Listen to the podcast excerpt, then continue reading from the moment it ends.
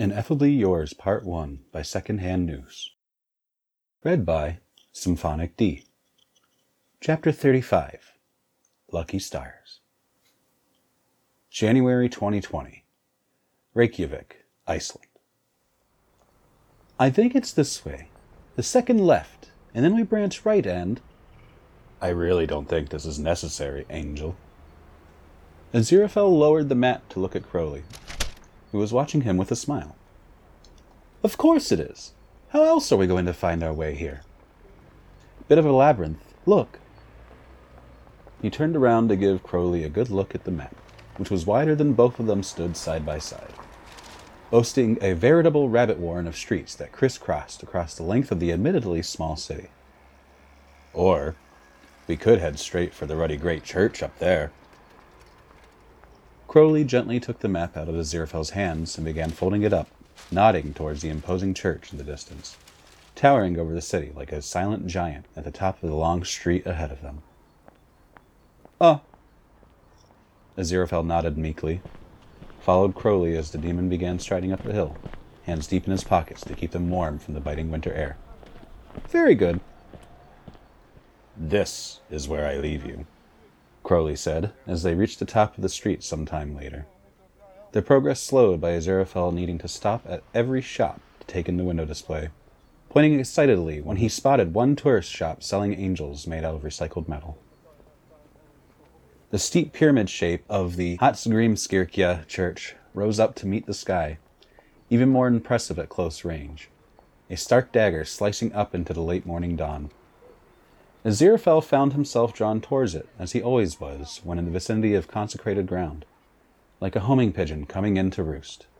A few paces behind, Crowley watched him leave, hand crooked to his forehead to shield his eyes as he looked up at the towering church.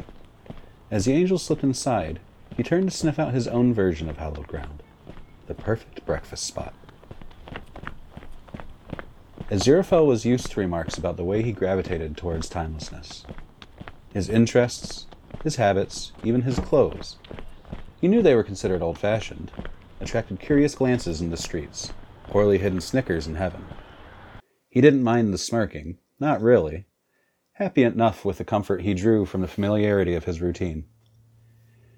Until he walked into the church that day, he hadn't realized just how much he missed the way heaven used to make him feel, as though he was walking through the gates of a place in which he would always be welcome no matter how he looked or felt, or what he believed in.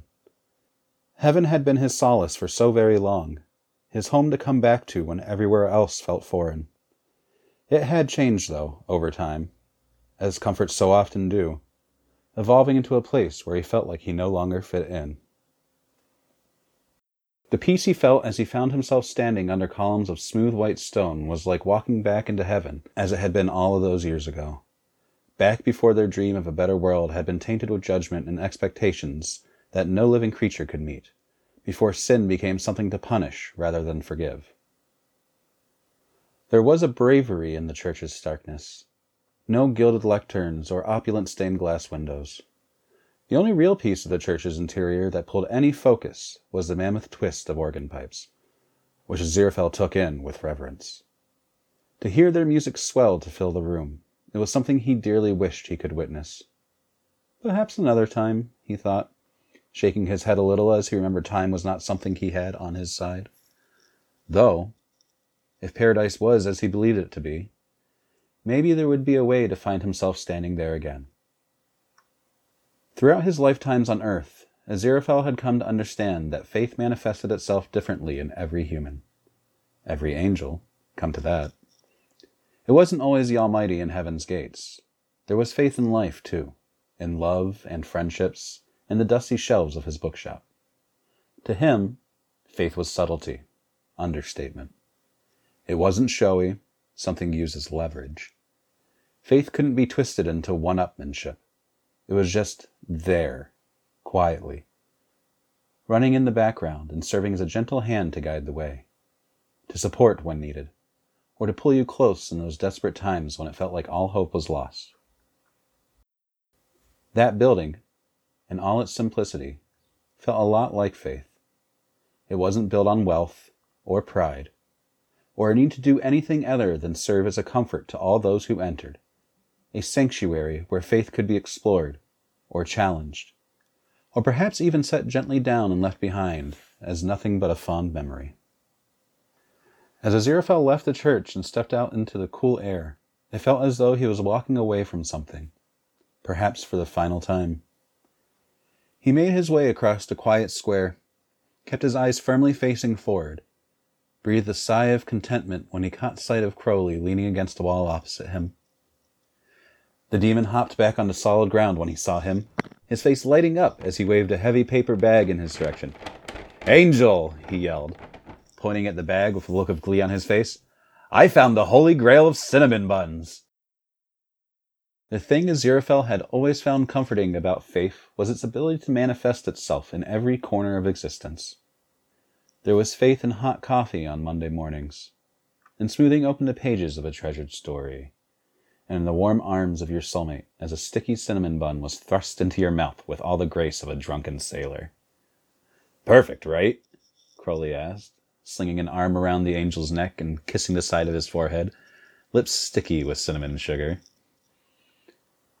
Aziraphale looked at him, at the unparalleled madness of everything they were fighting so hard to protect, felt his heart swell as notions of home and faith and love brought him back to the same road he had turned away from for so long. His hand found Crowley's, and, together, they walked away. Perfect in January 2020. Selatangar, Iceland. Midnight approached the barren ruins of Selatangar. The rhythmic crashing of waves against a black sand beach, the only sound punctuating the eerie silence. It was a place born out of recklessness, windswept and abandoned, the epitome of Iceland's wilds. All that remained of the old fishing village were broken down stone houses, roofs torn clear by the winter winds, empty shells that had stood firm on the cliffs through nothing other than their own stubborn will. In one of the small stone shacks, snow piled up around the walls. An angel and a demon sat huddled together, waiting. Aziraphale unscrewed the lid of the thermos and passed it to Crowley, breathing in the intoxicating scent of creamy hot chocolate, spiced with a generous glug of whiskey.